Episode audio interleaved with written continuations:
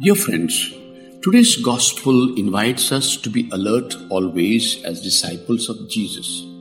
Saint Catherine of Siena, she instructs how we can be alert when evil attacks.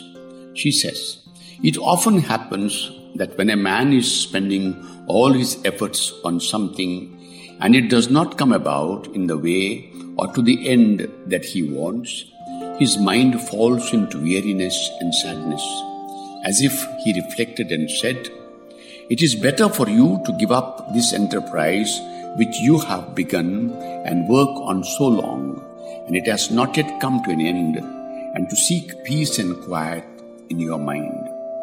Then the soul ought to reply boldly, hungering for the honor of God and the salvation of souls, and deny personal consolation and say, I will not avoid or flee from labor, for I am not worthy of peace and quiet of mind.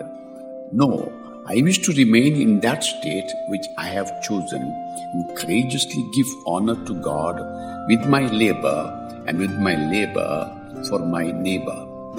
Yet, sometimes the devil, to make our enterprises weary us, when we feel little peace of mind, will make a suggestion to us, saying in our mind, I am doing more harm in this thing than I am deserving of good.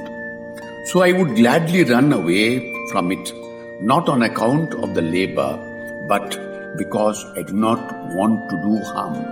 Oh, dearest Father, do not yield either to yourself or the devil, nor believe him when he puts such thoughts into your heart and mind but embrace your labor with gladness and ardent desire and without any servile fear.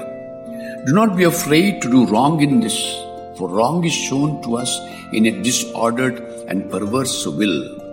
For when the will is not settled in God, then one does wrong. The time of the soul is not lost because it may be deprived of consolations and of saying its office and many psalms and cannot say them at the right time or place or with that peace of mind with it which it would itself wish.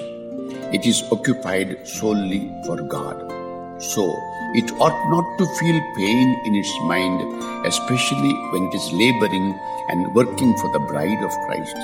For in whatever way or concerning whatever matter we are laboring for her, it is so deserving and gives such pleasure to God that our intellect does not suffice to see or imagine it.